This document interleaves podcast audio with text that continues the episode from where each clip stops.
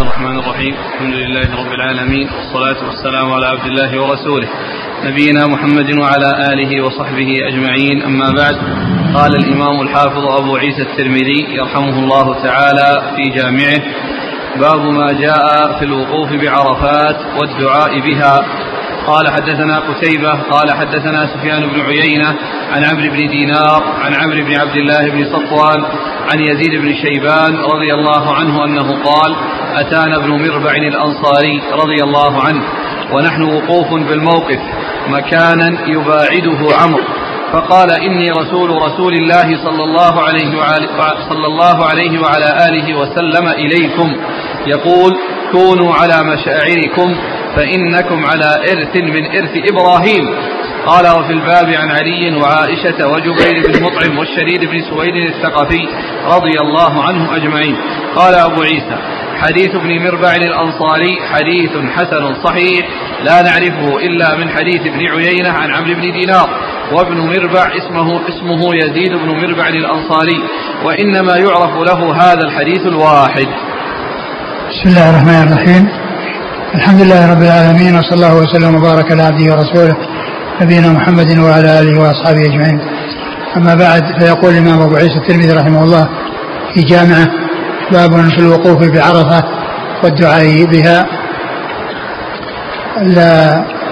الوقوف بعرفه هو ركن الحج الأعظم الذي إذا فات فات معه الحج ولا يمكن بفوات وقته وعدم الوقوف في الوقت الحج فيكون من فاته الوقوف فاته الحج. فهو الركن الأعظم في الحج. وقد قال عليه الصلاة والسلام الحج عرفة. والرسول صلى الله عليه وسلم وقف بعرفة ودعا بها وجاء أحاديث عديدة في آه، بوقوفه بعرفة. ومن ذلك حديث ابن مربع رضي الله تعالى عنه الذي قال فيه الذي قال فيه علي بن شيبان وهو من أصحاب الرسول صلى الله عليه وسلم وكانوا في منزل بعرفة ليسوا قريبين من منزل الرسول صلى الله عليه وسلم بعرفة لأنه قال يعني يباعده من الإمام. يعني يباعده يعني بعيد عن موقف الإمام ولكنه في داخل أرض عرفة ليس خارجا عنها. والوقوف يجب أن يكون في داخل أرض عرفة. ولا يجوز أن يكون خارجها لأنه لو وقف خارج عرفة ما يكون وقف بعرفة. ولكن ليس بلازم أن يكون الوقوف في مكان معين وهو المكان الذي وقف فيه النبي صلى الله عليه وسلم بل النبي عليه الصلاة والسلام لما وقف بعرفة في المكان الذي وقف فيه قال وقفت ها هنا وعرفة كلها موقف وارفعوا عن بطن عرنة.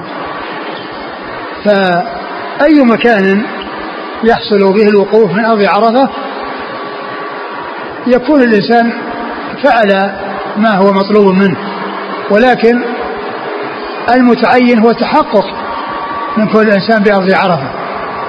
ولا يكفي أن الإنسان يرى الجبل الذي يسمى جبل الرحمة فيظن أنه بعرفة فإن الجبل يرى من أماكن بعيدة ليست من أرض عرفة.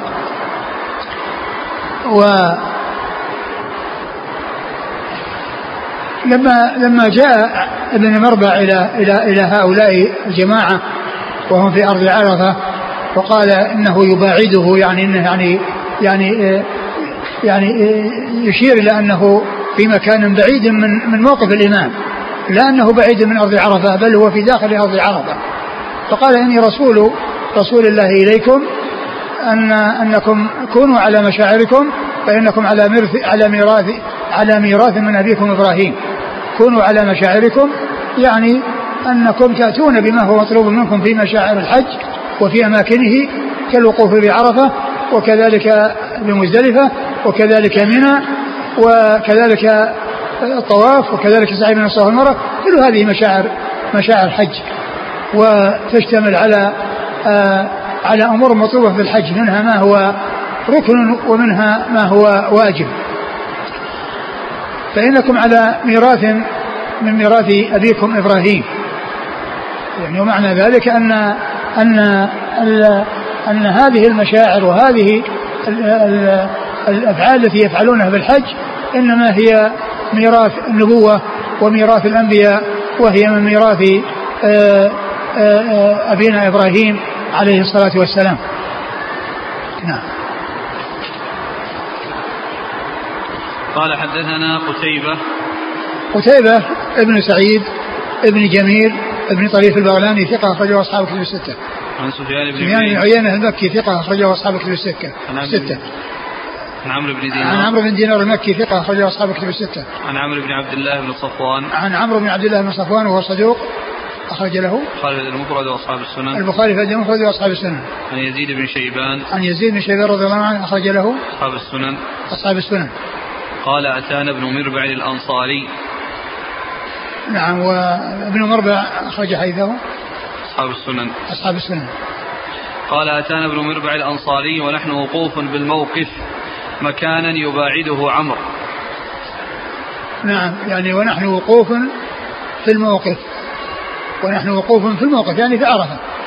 مكانا يباعده عمرو يعني بعيد عن موقف الإمام.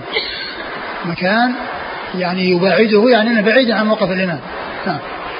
عندنا عمرو بن عبد الله وعمرو بن دينار. عمرو بن دينار هو.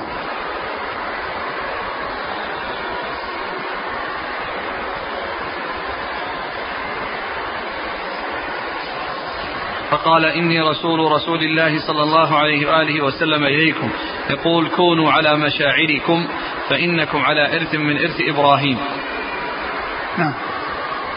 فيه أن إبراهيم يعني الحج أين قال وفي الباب عن علي علي علي بن أبي طالب أمير المؤمنين ورابع الخلفاء الراشدين الهادي المهديين صاحب المناقب الجمة والفضائل الكبيرة وحديثه عند أصحاب كتب الستة. وعائشة وعائشة أم المؤمنين الصديقة بنت الصديق واحدة من سبعة أشخاص عرفوا بكثرة الحديث عن النبي صلى الله عليه وسلم. وجبير بن مطعم جبير بن مطعم النوفلي أخرج حديثه أصحاب كتب الستة. والشريد بن سويد الثقفي. والشريد بن سويد الثقفي أخرج حديثه. المفرد ومسلم. البخاري في المفرد ومسلم. وأبو داود والترمذي في الشمائل والنسائي. وابو داود والترمذي في الشمائل والنسائي. وابن ماجه. وابن ماجه.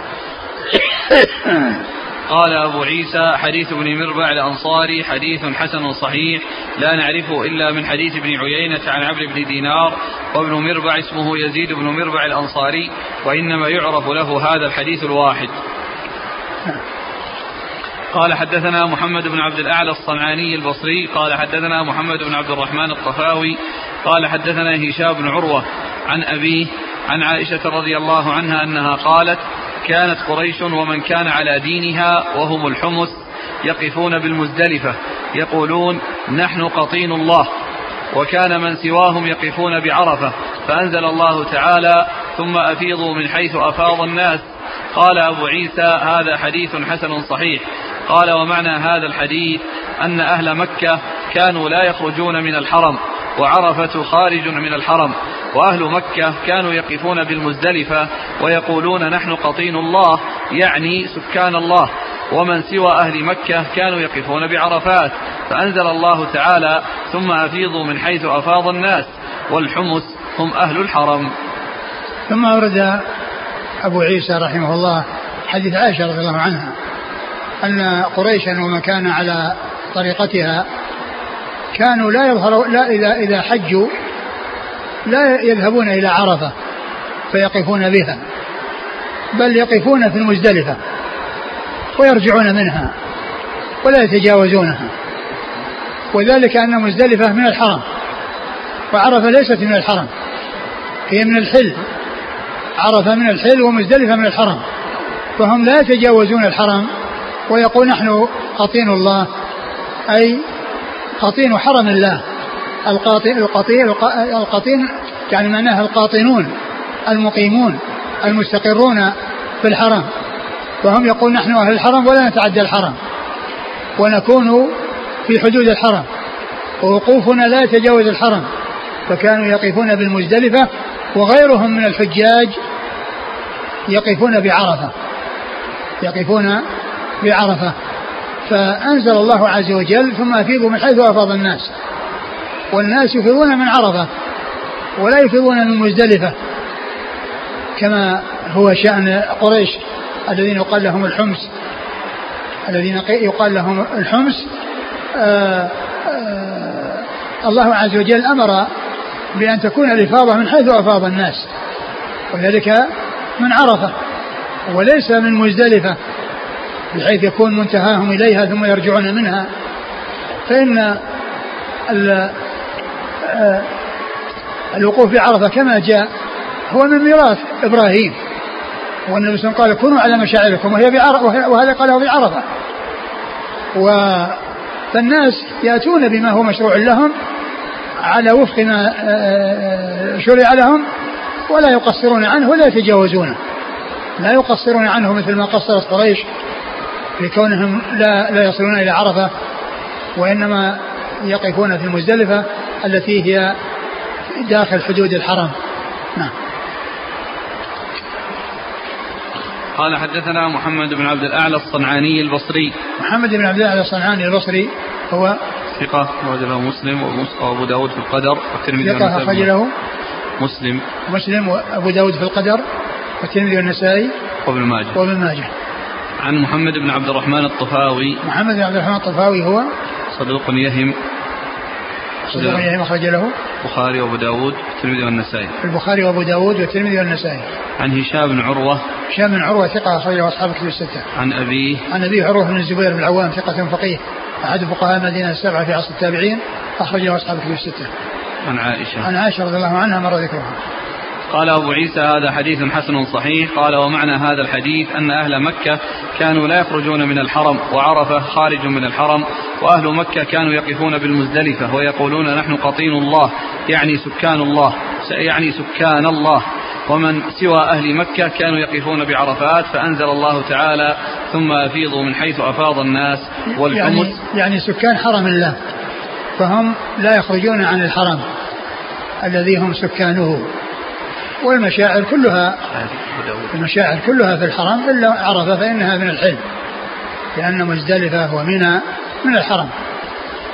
وأما عرفة فإنها من الحلم فإنها من الحلم وليست من الحرم. نعم. صلى الله عليك. تسمية الحمص أو الاشتقاق يعني إيش الوجه؟ ذكر له أوجه كثيرة.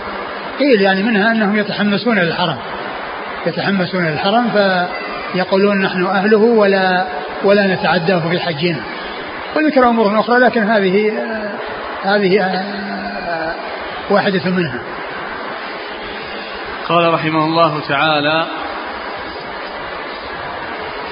باب ما جاء أن عرفة كلها موقف. قال حدثنا محمد بن بشار قال حدثنا أبو أحمد الزبيري قال حدثنا سفيان عن عبد الرحمن بن الحارث بن عياش بن أبي ربيعة عن زيد بن علي عن أبيه عن عبيد الله بن أبي رافع عن علي بن أبي طالب رضي الله عنه أنه قال وقف رسول الله صلى الله عليه وآله وسلم بعرفة فقال هذه عرفة وهذا هو الموقف وعرفة كلها موقف ثم أفاض حين غربت الشمس وأردف أسامة بن زيد رضي الله عنهما وجعل يشير بيده على هينته والناس يضربون يمينا وشمالا يلتفت إليهم ويقول يا أيها الناس عليكم السكينة ثم أتى جمعا فصلى بهم الصلاتين جميعا فلما أصبح أتى قزح فوقف عليه قزح. قزح. قزح. فلما أصبح أتى قزح. قدح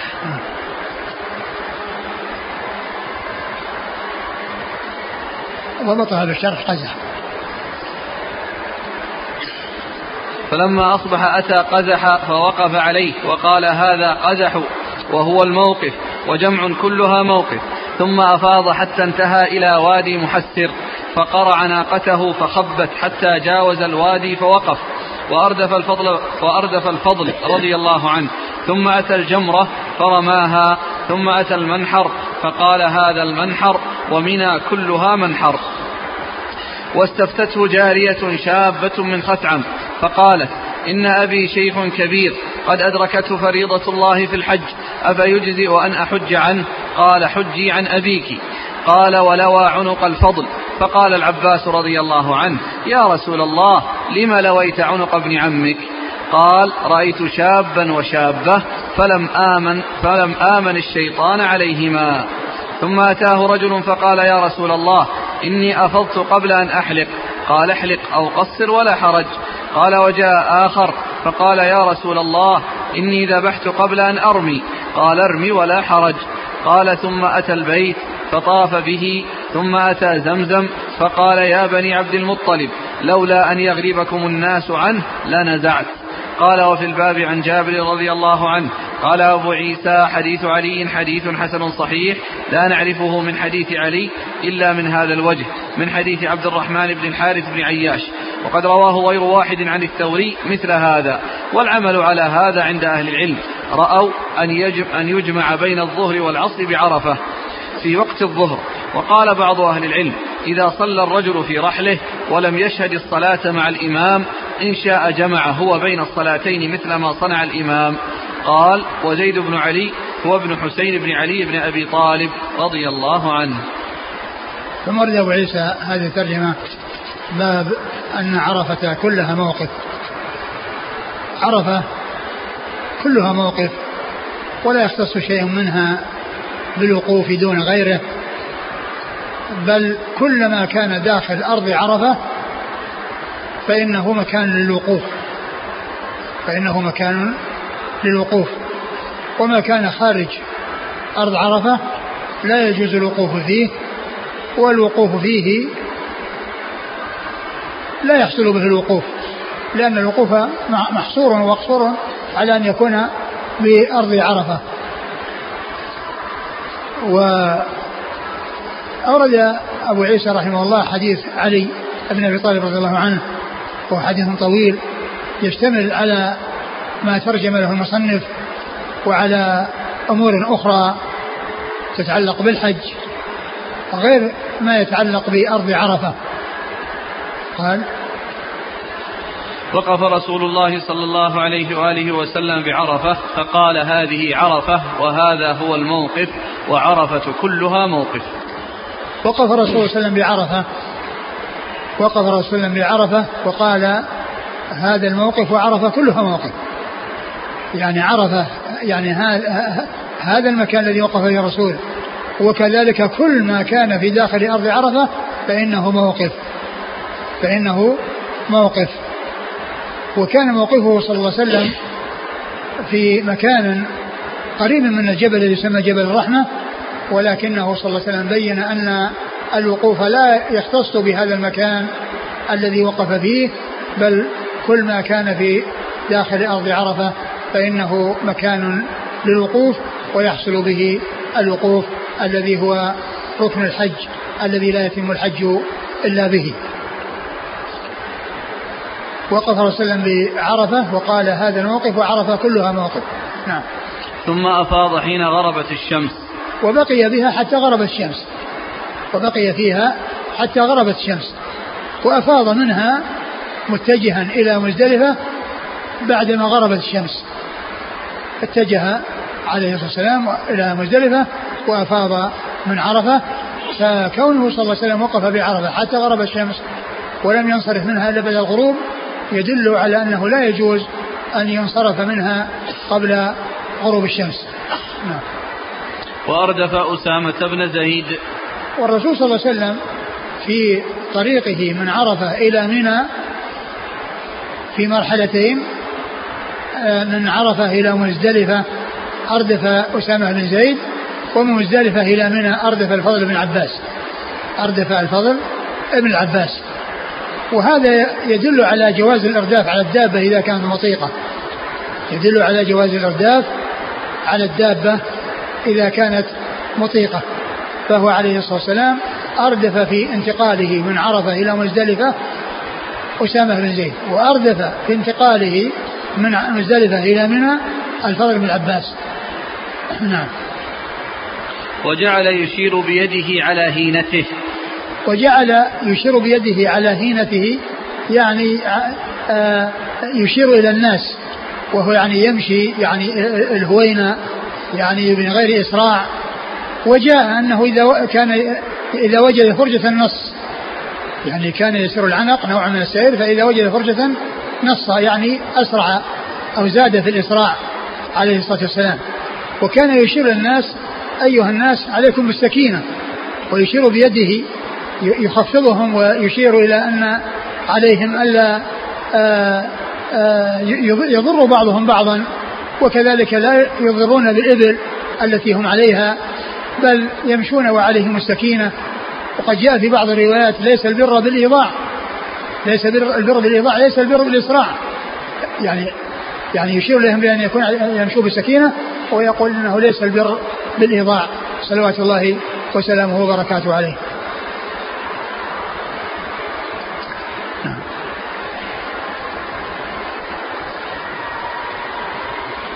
وجعل يشير بيده على هينته والناس يضربون يمينا وشمالا يلتفت إليهم ويقول يا أيها الناس عليكم السكينة. ثم أتى جمعا فصلى بهم الصلاتين جميعا. ثم أتى جمعا المزدلفة من أسمائها جمع. فصلى بهم الصلاتين جميعا المغرب والعشاء وذلك بأذان واحد وإقامتين. بأذان واحد وإقامتين. وكان وصل في وقت العشاء. والإنسان يصلي بمزدلفة متى وصل إليها سواء في وقت المغرب أو في وقت العشاء. إذا وصل إليها يجمع بين الصلاتين. إن كان في وقت المغرب فهو جمع تقديم وإن كان بعد خروج وقت المغرب ودخول وقت العشاء فهو جمع تأخير.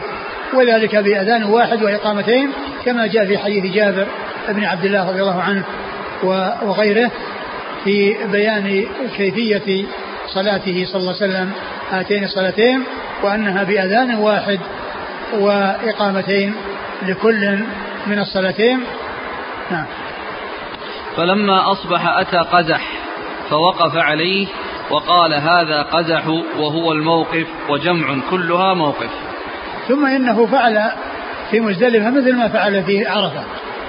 لما أصبح أتى قزح ووقف عليه وقال هذا الموقف وجمع كلها موقف مثل ما وقف في مكان في عرفة وقال هذا الموقف وعرفة كلها موقف قال في مزدلفة مثل ما قال في مثل ما قال آه، في عرفة. وكذلك قال في منى في النحر. نحرت ها هنا ومنى كلها منحر. يعني ليس النحر في مكان معين من منى بل كل منى منحر. بل كل منى منحر. فهو صلى الله عليه وسلم عندما حصل منه آه، آه، الوقوف في عرفة ومزدلفة في مكان معين وعندما حصل منه النحر في مكان معين بين مع ذلك عليه الصلاة والسلام أن الوقوف لا يكون في هذا المكان وحده وأن النحر لا يكون في هذا المكان وحده بل عرف كلها موقف وجمع كلها موقف ومن كلها منحر نعم. ثم أفاض حتى انتهى إلى وادي محسر فقرع ناقته فخبت. حتى جاوز الوادي. ثم مضى. ثم أفاض. ثم أفاض من مزدلفة متجها إلى منى. وذلك قرب طلوع الشمس.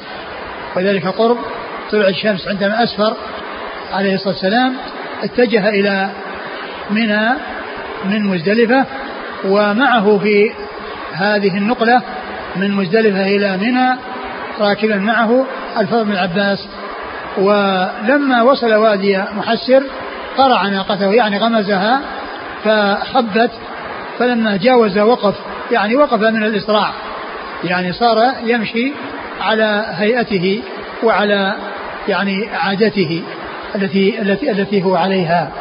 وقيل في إسراعه صلى الله عليه وسلم يعني في هذا الوادي آه، علل بعدة تعليلات منها أنه آه، يعني أن الفيل الذي آه، جاء به أو جيء به إلى مكة لهدم الكعبة الله تعالى حبسه في ذلك المكان ف فالرسول صلى الله عليه وسلم أسرع في هذا المكان الذي حبس فيه الفيل. نعم. وأردف الفضل ثم أتى الجمرة فرماها. أرداف الفضل ليس بعد وادي محسر وإنما كان في الانتقال. من آه، مزدلفة إلى إلى منى. ولهذا في أثناء الطريق أمره بأن ينزل وأن يلتقط حصى. فنزل ونزوله لا يعرف هل كان في أرض منى أو كان في أرض مزدلفة. يعني غير مقطوع به ومجزوم به المكان الذي نزل منه. ولكنه في أثناء سيره وانتقاله من مكان وقوفه آآ آآ الذي هو على قزح متجها إلى الجمرة في أثناء الطريق أمره بأن ينزل وأن يلقط له حصى فلقط له حصى مثل حصى الخلف وجعل يقلبهن بيده ويقول عليه الصلاة والسلام إياكم الغلو في الدين فإنما بمثل هذا فرموا وإياكم الغلو في الدين فإنما أهلك ما كان قبلكم الغلو في الدين نعم.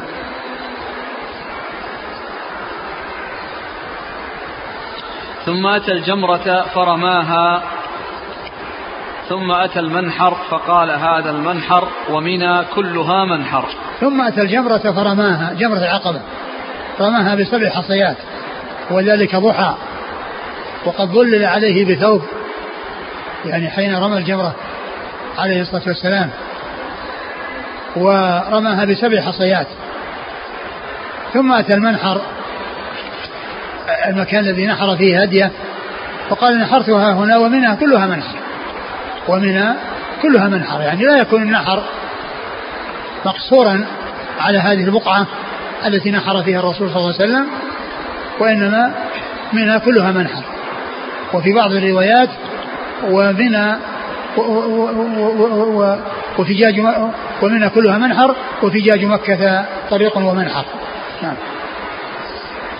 واستفتته جارية شابة من خثعم فقالت إن أبي شيخ كبير قد أدركته فريضة الله في الحج أفيجري أن أحج عنه؟ قال حجي عن أبيك. واستفتته جارية من خثعم فقالت إن أبي شيخ كبير أدركته فريضة الحج فهل يجزي أن أحج عنه؟ قال حجي عن أبيك.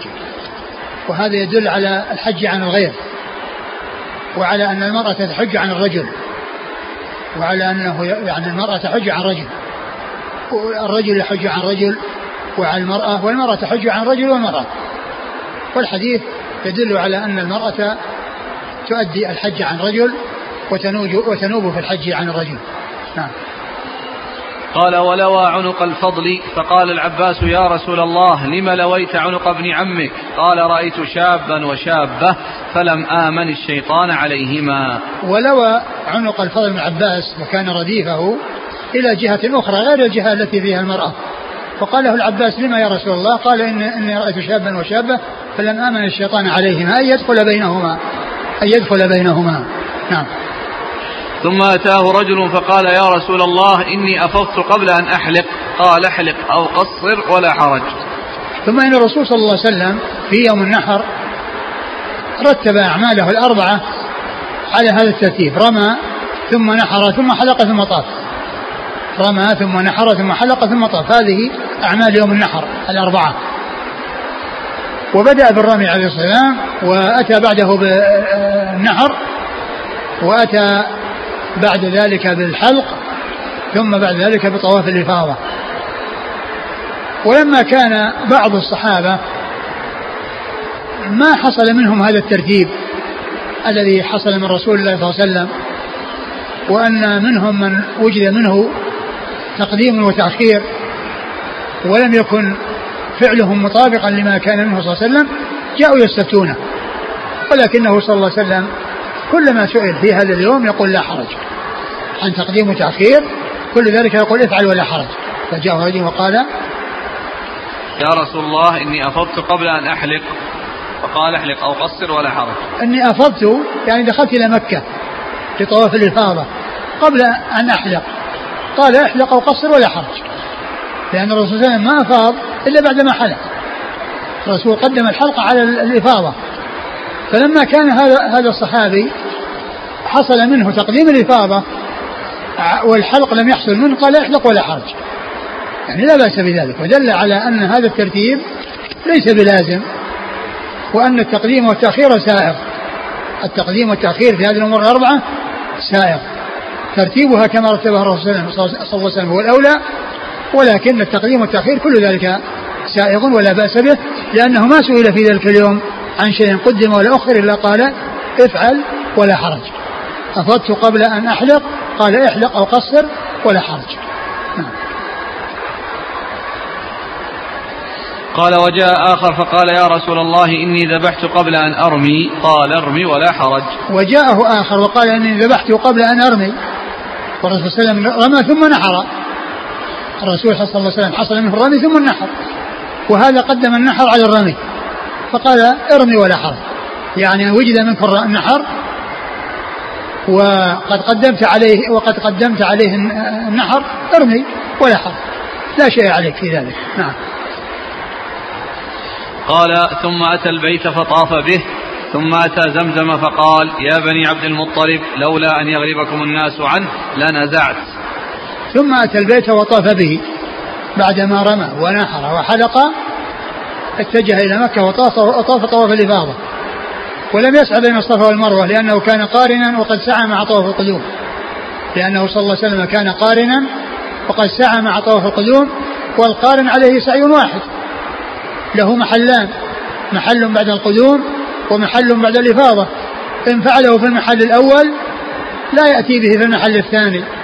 وإن لم يأتي به في المحل الأول أو لم يأتي مكة إلا بعد الحج بأن جاء متأخرا وذهب إلى عرفة رأسا ولم يدخل مكة إلا بعد الحج فإنه يأتي بالسعي في المحل الثاني الذي هو بعد طواف الإفاضة.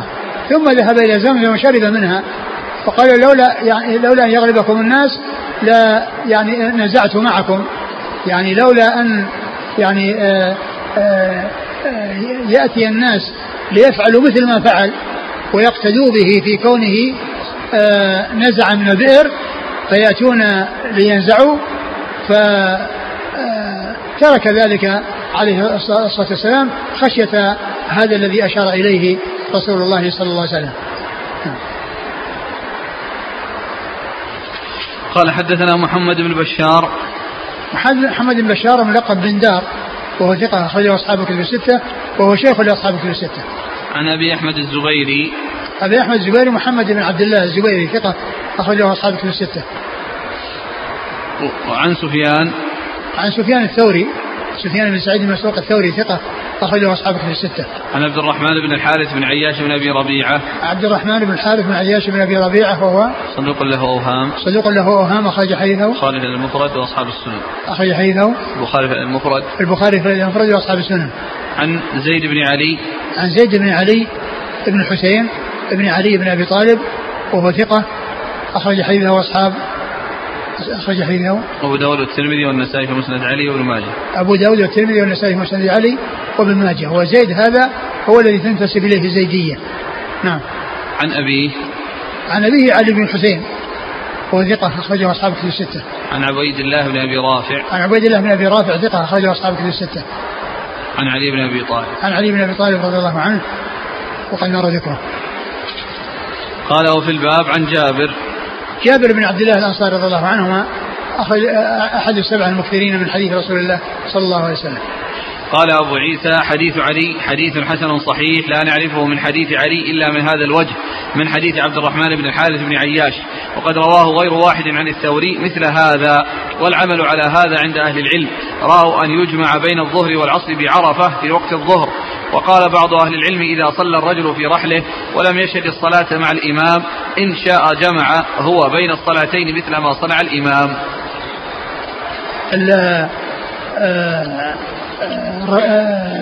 الحديث فيه الحديث الذي يعني أورده المصنف ليس فيه ذكر الصلاة وأن فيه أنه وقف بعرفة ولكنه ثبت أنه صلى الله عليه وسلم صلى الظهر والعصر جمعا بينهما في أول وقت الظهر و وكذلك أهل عرفة كلهم يجمعون في عرفة سواء صلوا مع الإمام أو لم يصلوا مع الإمام.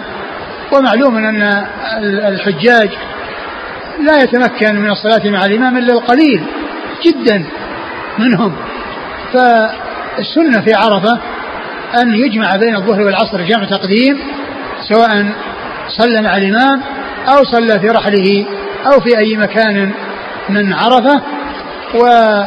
وهذا الجمع ثبت عن رسول الله صلى الله عليه وسلم وكان جمع تقديم ليتسع للناس ليتسع وقت الوقوف وليستمر الوقوف ولا يعني يفصل بأداء صلاة لأن آه، صلاة العصر قدمت مع صلاة الظهر في أول وقتها فصار من حين الفراغ من الصلاتين وقت للوقوف إلى غروب الشمس. قال رحمه الله تعالى باب ما جاء في الإفاضة من عرفات.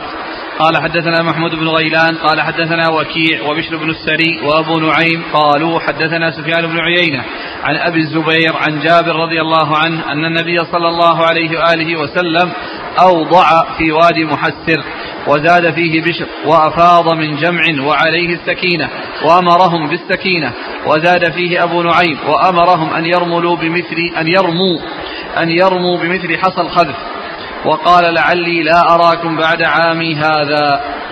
ثم أورد أبو عيسى رحمه الله الترجمة وهي الإفاضة من عرفة ولكنه ما أورد شيء يتعلق بعرفة أورد شيء يتعلق بمزدلفة. أورد شيء يتعلق بمزدلفة والإفاضة من مزدلفة. والإفاضة من مزدلفة. وحديث جابر الطويل فيه تفصيل ذلك كله فيما يتعلق بالإفاضة من عرفة والإفاضة من مزدلفة. وحديث علي رضي الله عنه الذي تقدم قبل هذا فيه الإفاضة من من من عرفة. فيه الإفاضة من عرفة والإفاضة أيضا من مزدلفة. وقد أورد فيه أبو عيسى حديث جابر وفيه قال أن النبي صلى الله عليه وسلم أوضع في وادي محسر. أن النبي صلى الله عليه وسلم أوضع يعني أسرع في وادي محسر. وادي محسر آه هو بين مزدلفة ومنى وحصل هذا منه عندما انصرف من مزدلفة متجها إلى الجمرة أوضع في هذا الوادي أي أسرع كما مر في الحديث علي تقدم أنه قرع دابته فيعني فلما جاوزه وقف. نعم. وزاد فيه بشر وأفاض من جمع وعليه السكينة وأمرهم بالسكينة.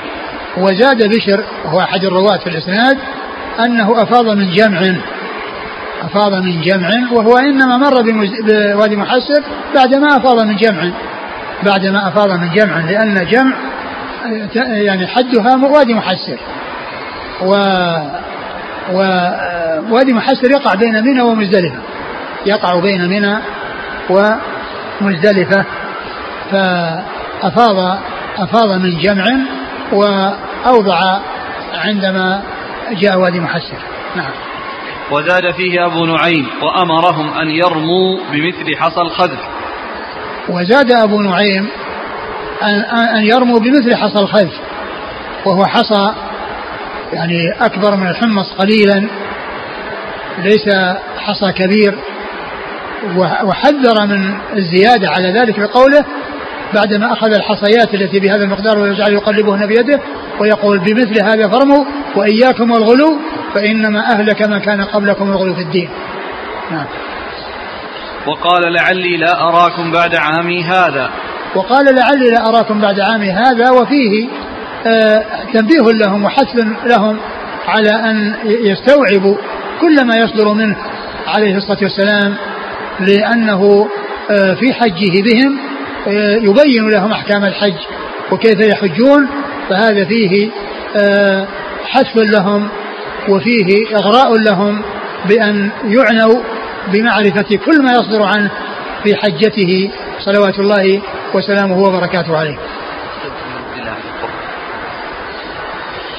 قال حدثنا محمود بن غيلان. محمود بن غيلان الدمشقي ثقة أخرجه أصحابه في الستة إلا أبا داود. عن وكيع. وكيع بن الجراح الرؤاسي الكوفي ثقة. أخرجه أصحابه في الستة وبشر بن السري وبشر بن السري ثقة أخرجه أصحاب كتب الستة. وأبو نعيم وأبو نعيم الفضل بن دكين ثقة أخرجه أصحاب كتب الستة. عن سفيان بن عيينة. سفيان بن عيينة المكي ثقة أخرجه أصحاب كتب الستة. عن أبي الزبير. أبي الزبير محمد المسلم بن تدرس المكي صدوق أخرج له أصحاب كتب الستة. عن جابر. عن جابر بن عبد الله رضي الله عنهما وقد مر ذكره. قال وفي الباب عن أسامة بن زيد. أسامة بن زيد أخرج حديثه أصحاب كتب الستة. قال أبو عيسى حديث جابر حديث حسن صحيح. نعم. يقول آه، في نسخة الشيخ مشهور ذكر سفيان بن عيينة خطأ والأصح سفيان الثوري فين؟ ها؟ وين؟ الآن عندنا وكيع وبشر وأبو نعيم قالوا حدثنا سفيان بن عيينة عن أبي الزبير عن جابر يذكرون في نصر الشيخ مشهور يقول هذا خطأ الصواب سفيان الثوري يعني نعم هو هو الآن الآن الرواية كيف الإسناد؟ حدثنا محمود بن غيلان قال حدثنا وكيع وبشر بن السري وأبو نعيم قالوا حدثنا سفيان بن عيينة عن أبي الزبير آه سفيان بن عيينة؟ إيه؟ لا هو سفيان الثوري لأن أبو نعيم يعني آه، روايته انما عن سفيان الثوري وكذلك من هو الثاني؟ بشر بن السري وكيع. وكيع كذلك روايته عن عن الثوري. نعم فهذا صحيح.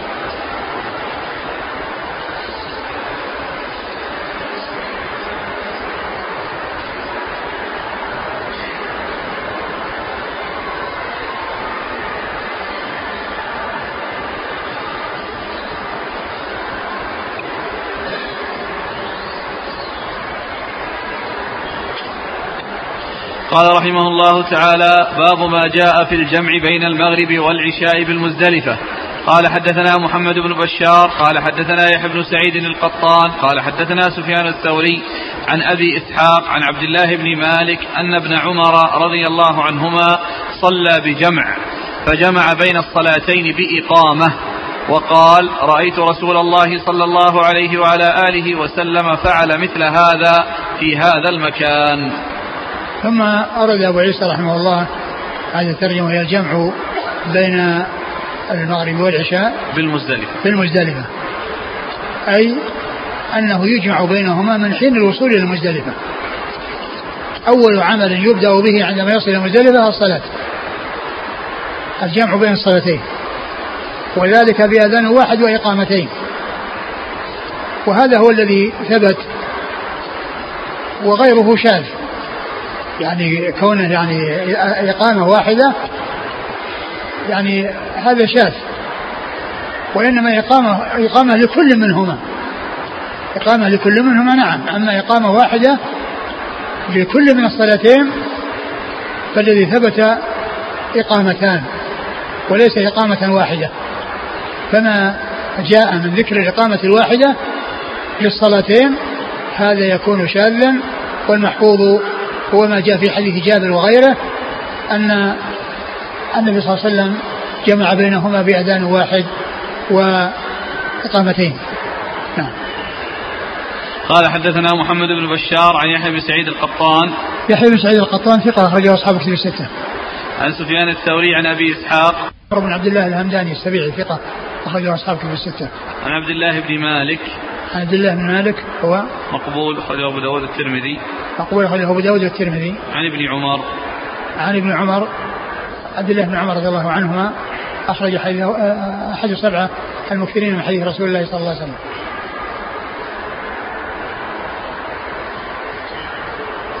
الآن بإقامة هكذا جاءت حتى في الصحيحين ولا بس في الترمذي؟ لا صحيحين. من حديث من هذا من هذا الوجه لأنه يقول أخرجه البخاري ومسلم المعلق. لا شوف الشرح الشرح. الشرح أظن قال فيه فيه الاثنين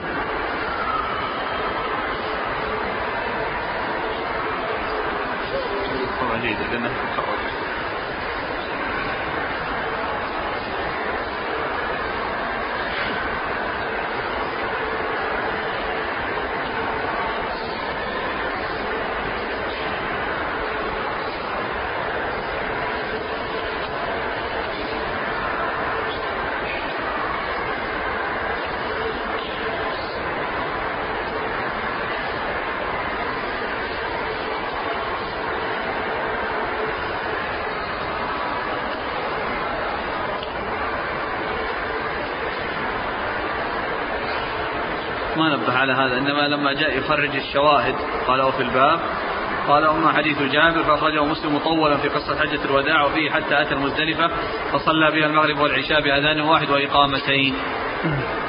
ما جاب عن عمر لا. ما في شيء؟ لما شرح جمع بإقامة قال استدل به من قال بالجمع من الصلاتين في المزدلفة بإقامة واحدة وهو قول سفيان الثوري كما صرح به الترمذي.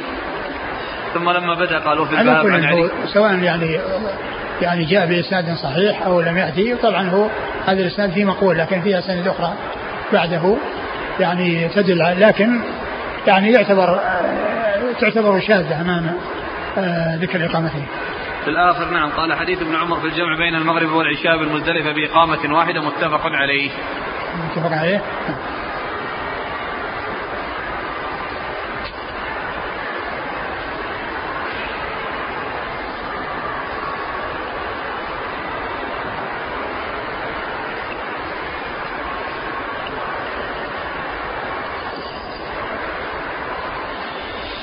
قال حدثنا محمد بن بشار قال حدثنا يحيى بن سعيد عن إسماعيل بن أبي خالد عن أبي إسحاق عن سعيد بن جبير عن ابن عمر رضي الله عنهما عن النبي صلى الله عليه وآله وسلم بمثله.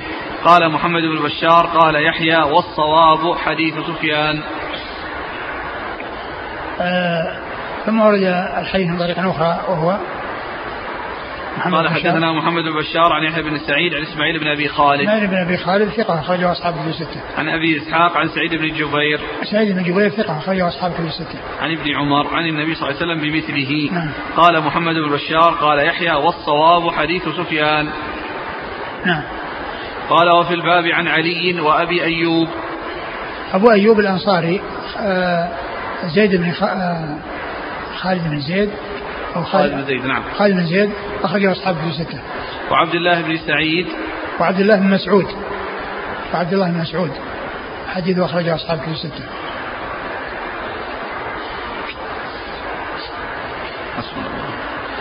وعبد الله وعبد الله بن مسعود وجابر وأسامة بن زيد. نعم. قال أبو عيسى حديث ابن عمر في رواية سفيان أصح من رواية أصح من رواية إسماعيل بن أبي خالد. وحديث سفيان حديث صحيح حسن.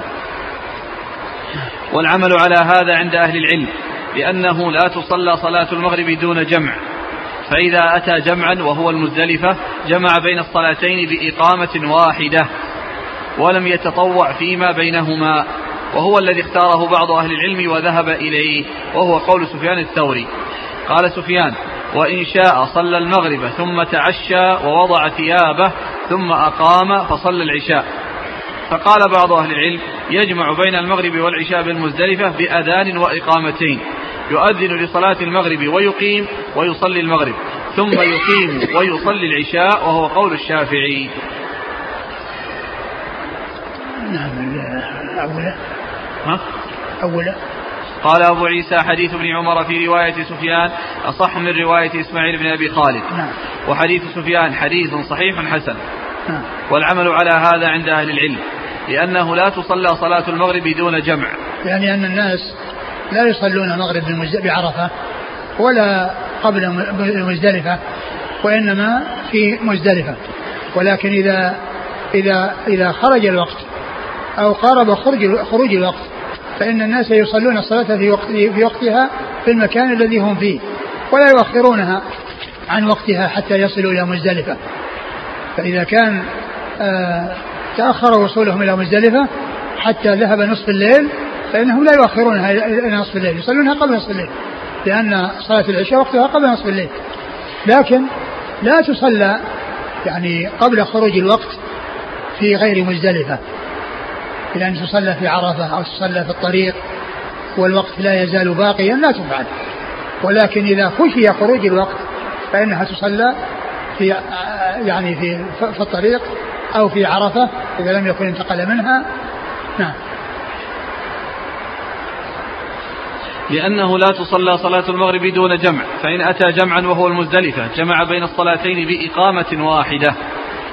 ولم يتطوع فيما بينهما. إقامتين يعني كما كما كما جاء في حديث جابر وغيره. نعم. أفاد من كلام الشيخ الألباني أن اللي في الصحيح في البخاري كل واحدة منهما بإقامة. وأما إقامة واحدة كما ذكر الترمذي فهي موجودة عند أبي داود ومسلم بالإضافة إلى الترمذي. حديث ابن عمر. ولا عند ولا عند البخاري؟ لا. الذي ذكر هناك اللي قلته في الآخر متفق عليه متفق عليه كلام الشارع مبارك فوري وش يقول؟ الألباني؟ هذا الحديث ابن مسعود. هذا من لفظ مسعود. الشيخ الألباني يقول لفظ البخاري في كل واحدة منهما بإقامة. هذا واضح. كل واحد منهما بإقامة هذا هو هذا هو المطابق لما جاء في حديث جابر. لكن الصلاتين بإقامة واحدة هذا هو الذي غير محفوظ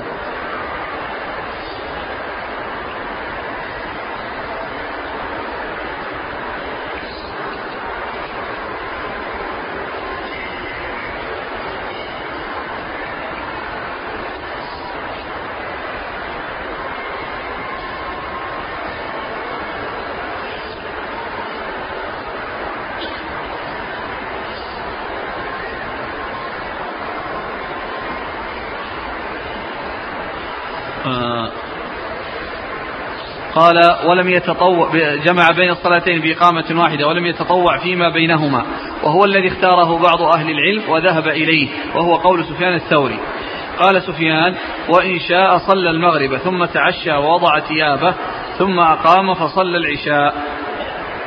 السنة أنه يعني لا يكون هناك يعني طويل ولكن يعني إذا مثلا أنيخت الرحال أو نزل يعني من الرحال يعني فاصل يسير لا يؤثر.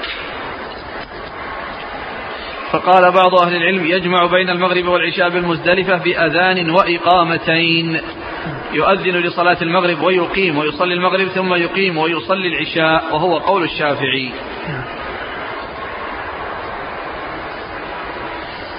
قال أبو عيسى وروى إسرائيل هذا الحديث عن أبي إسحاق عن عبد الله وخالد بن مالك عن ابن عمر. إسرائيل هو ابن يونس بن أبي إسحاق ثقة أخرجه أصحاب في الستة. عن أبي إسحاق نعم. عن عبد الله وخالد بن مالك. عبد الله مر ذكره وخالد ليس له رواية. عن ابن عمر. نعم. وحديث سعيد بن جبير عن ابن عمر هو حديث حسن صحيح أيضا. نعم. آه، رواه سلمة بن كهيل. سلمة بن كهيل ثقة أخرج أصحاب أصحاب الكتب الستة. عن سعيد بن جبير وأما أبو إسحاق فرواه عن عبد الله وخالد بن مالك عن ابن عمر. قال رحمه الله تعالى باب ما جاء في من أدرك الإمام بجمع فقد أدرك الحج قال حدثنا محمد بن بشار قال حدثنا يحيى بن سعيد وعبد الرحمن بن مهدي قال حدثنا قال حدثنا سفيان عن بكير بن عطاء عن عبد الرحمن بن يعمر رضي الله عنه أن أن ناسا من أهل نجد أتوا رسول الله صلى الله عليه وآله وسلم وهو بعرفة فسألوه فأمر مناديا فنادى الحج عرفة. من جاء ليلة جمع قبل طلوع الفجر فقد أدرك الحج أيام منى ثلاثة.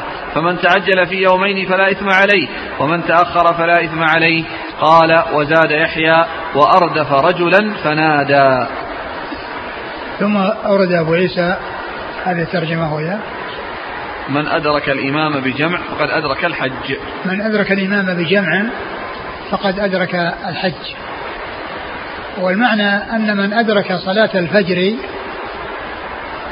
يعني من أدرك الإمام بجمع يعني قبل انصرافه منها وذلك قرب طلوع الشمس وكان قد وقف بعرفة قبل طلوع الفجر فإنه يكون بذلك أدرك الحج. فإن طلع الفجر من يوم عرفة من ليلة العيد من ليلة العيد بعد يوم عرفة فإن فإنه يكون قد فاته الحج. فأورد أبو عيسى حديث آه، عبد الرحمن بن يعمر أن ناسا من نجد سألوا رسول الله صلى الله عليه وسلم فأمر مناديا. فأمر مناديا فنادى. نعم. الحج عرفة. الحج عرفة.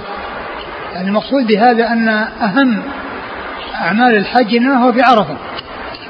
وهو الركن الذي يفوت الحج بفواته. بخلاف الطواف والسعي فإنهما لا يفوتان. يمكن أن يؤتى بهما ولو بعد مدة طويلة. ولكن الوقت له له حد ينتهي إليه فإذا مضى ذلك الوقت ولم يصل الإنسان إلى عرفة قبل طلوع الفجر فإن الحج فاته هذه السنة. ولهذا قال الحج عرفة.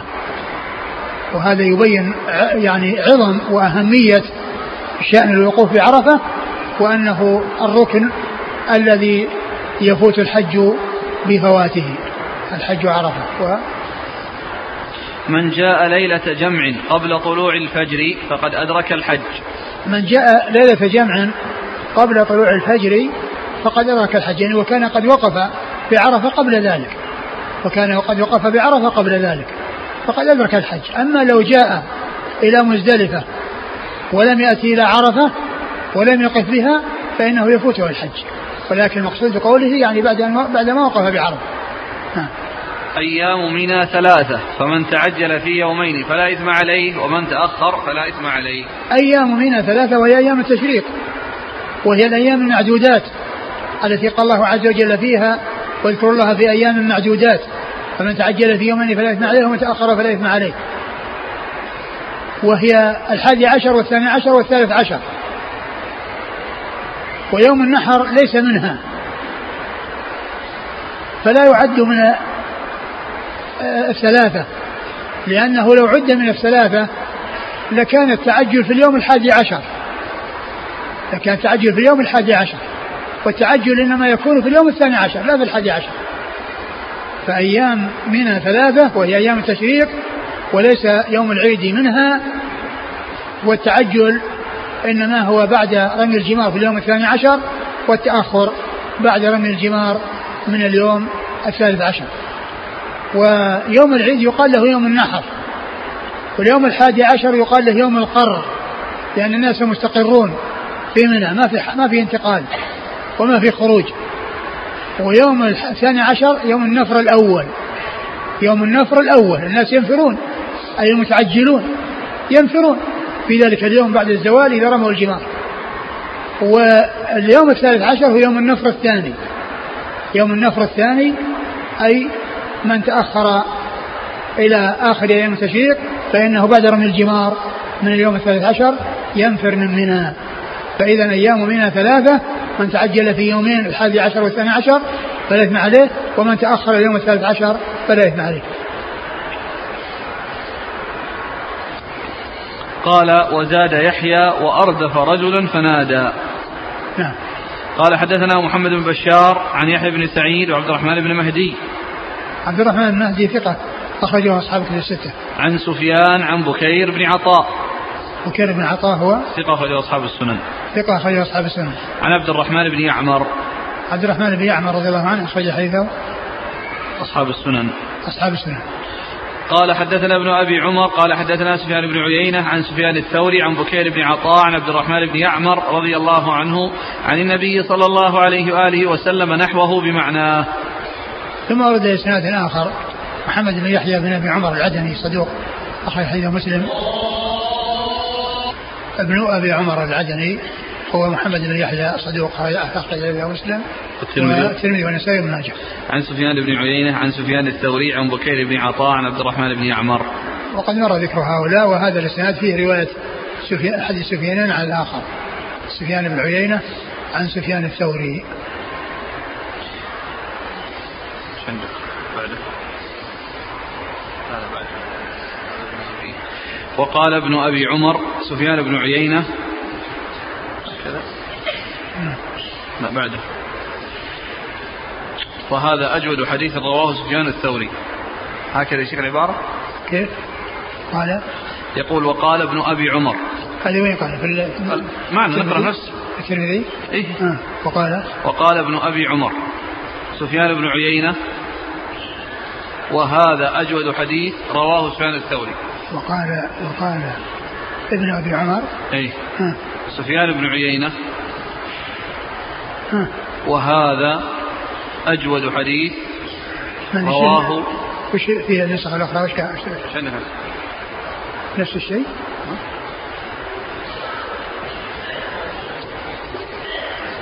وقال سفيان بن عيينة. أي نعم. وهذا بالواو؟ كيف وقال. في النسخة الثانية هو قال أي. سفيان بن عيينة وهذا أجود حديث رواه سفيان الثوري. نعم.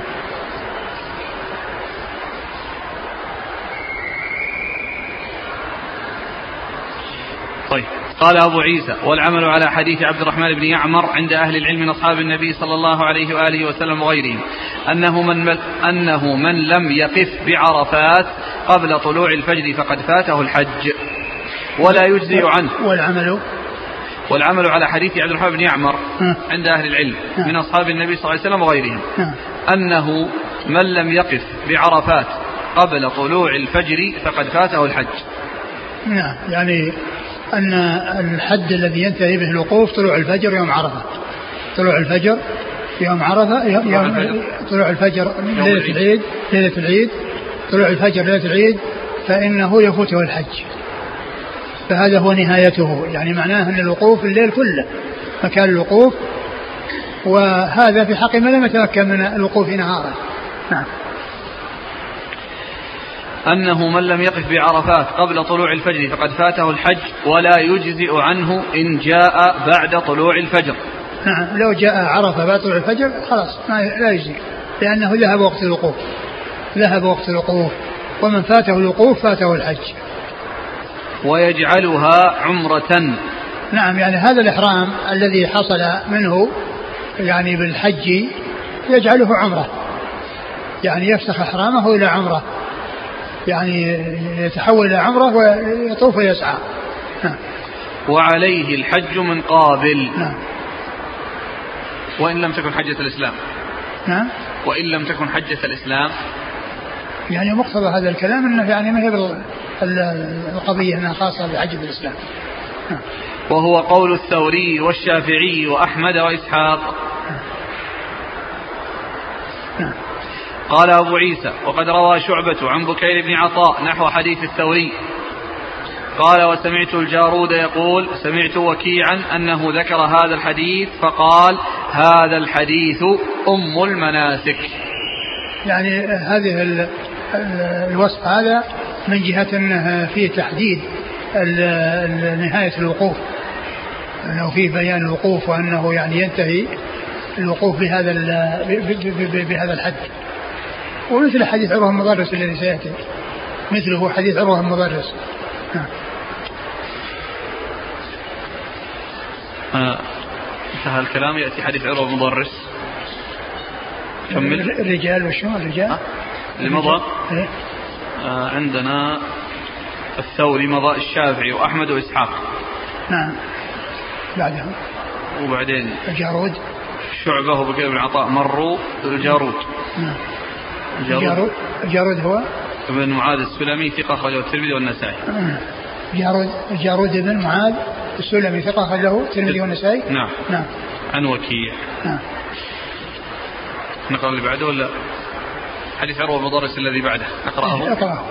قال حدثنا ابن أبي عمر قال حدثنا سفيان عن داود بن أبي هند وإسماعيل بن أبي خالد وزكريا بن أبي زائدة عن الشعبي عن عروة بن مضرس بن أوس بن حارثة بن لام الطائي رضي الله عنه أنه قال أتيت رسول الله صلى الله عليه وآله وسلم بالمزدلفة حين خرج إلى الصلاة فقلت يا رسول الله إني جئت من جبلي طي أكللت راحلتي وأتعبت نفسي والله ما تركت من حبل إلا وقفت عليه فهل لي من حج؟ فقال رسول الله صلى الله عليه وآله وسلم من شهد صلاتنا هذه ووقف معنا حتى ندفع وقد وقف بعرفة قبل ذلك ليلا أو نهارا فقد أتم حجه وقضى تفثه. قال أبو عيسى هذا حديث حسن صحيح. قال قوله تفثه يعني نسكه قوله ما تركت من حبل إلا وقفت عليه إذا كان من رمل يقال له حبل وإذا كان من حجارة يقال له جبل. ثم ورد أبو عيسى حديث عروة المضرس. الطائي رضي الله عنه أنه جاء حاجا ووقف بعرفة وأدرك النبي صلى الله عليه وسلم بمزدلفة في صلاة الفجر وقال إنني أكللت راحلتي يعني أتعبتها بالانتقال والحركة والانتقال من مكان إلى مكان ما تركت حبلا إلا وقفت عليه. والحبل هو الكثير من الرمل المرتفع المجتمع وقال له حبل. وإذا وجبل هو ما كان مرتفعا من الحجارة والحبل ما كان مرتفعا من التراب والرمل. ومعنى ذلك أنه وقف في أماكن متعددة من عرفة يعني آه، أكل أكل أكل راحلته وأتعبها وسأل الرسول صلى الله عليه وسلم فقال من صلى صلاتنا من صلى صلاتنا؟ من شهد صلاتنا هذه ووقف معنا حتى ندفع. من شهد صلاتنا هذه وقف معنا حتى ندفع وكان قد وقف بعرفة قبل ذلك ليلا أو, ليلا نهارا, أو نهارا. فقد تم حجه وقضى تفثه. نعم. فقد تم حجه وقضى تفثه. وهذا دال على ما دل عليه حديث عبد الله بن يعمر عبد الرحمن بن يعمر الذي تقدم من جهة أن الوقوف بعرفة ينتهي إلى طلوع الفجر وأنه بعد طلوع الفجر يعني يكون فات الحج. وقول تم حجه يعني آه الذي هو يعني آه آه الاتيان بالركن الذي لا بد منه. وقضى تفثه يعني قيل قضى نسكه. نعم. قال حدثنا ابن أبي عمر عن سفيان عن داود بن أبي هند. داود بن أبي هند ثقة أخرجه البخاري. تعليقا. تعليقا مسلم وأصحاب السنة. وإسماعيل بن أبي خالد مر ذكره وزكريا بن أبي زائدة ثقة أخرجه أصحاب كتب الستة. عن الشعبي الشعبي عامر بن شراحيل ثقة أخرجه أصحاب كتب الستة. عن عروة بن مضرس عروة بن مضرس الطائي رضي الله عنه اخرج حديث أصحاب السنن. قال أبو عيسى هذا حديث حسن صحيح. انتهى الباب؟ نعم. إيش بعده؟ باب ما جاء في تقديم الضعفة من جمع بليل. والله أعلم وصلى الله وسلم وبارك على نبينا ورسولنا محمد وعلى آله وأصحابه أجمعين. جزاكم الله خيرا وبارك الله فيكم ونفعنا الله بما قلتم. جاء عدد من الأسئلة والطلبات التنبيه على مثل هذه الليلة مما يعتقده بعض الناس من فضلها أو تخصيصها بعباده من بقية الليالي. آه نعم هذه الليلة التي هي ليلة النصف من شعبان لم يثبت فيها عن رسول الله صلى الله عليه وسلم سنة تدل على عمل شيء في ليلتها من صلاة وقيام وذكر ولا في نهارها من صيام وذكر وغير ذلك. والأصل أن أن العبادات إنما تلقى تلتقى تؤخذ عن رسول الله صلى الله عليه وسلم والرسول صلى الله عليه وسلم لم يأتي عنه شيء فيها لم يأتي عنه شيء فيها يدل على عمل يعمل في الإنسان في ليلتها أو في نهارها. وشيخنا الشيخ عبد بن باز رحمة الله عليه له له له رسالة باسم التحذير من البدع ومنها ما يتعلق بليلة النصف من من شعبان. وقد يعني صحح بعض أهل العلم الحديث الذي فيه أن الله تعالى يطلع في ليلة النصف من شعبان فيغفر لكل, لكل من لم يكن مشرك أو مشاحن ومعلوم أن هذا ليس فيه عمل مع يعني على القول بصحته ليس فيه شيء يعمل في هذه الليلة لأنه يغفر لمن لم يشرك ومن لم يشاحن. فليس هناك صلاة ولا ذكر ولا عبادة وليس هناك صيام يخص به ذلك اليوم. نعم من كان يصوم أيام البيض فيصوم يوم النصف من شعبان على اعتبار أنه من أيام البيض كعادته في أيام السنة. أما إذا كان يقصد هذا الشهر ويصوم هذا اليوم من أجل أنه النصف من شعبان فهذا عمل لم يثبت فيه سنة عن رسول الله صلى الله عليه وسلم والخير كل الخير في اتباع آه، السنن واتباع من سلف وكل شر في ابتداع من خلف. شكر الله لك ونفعنا الله بما سمعنا.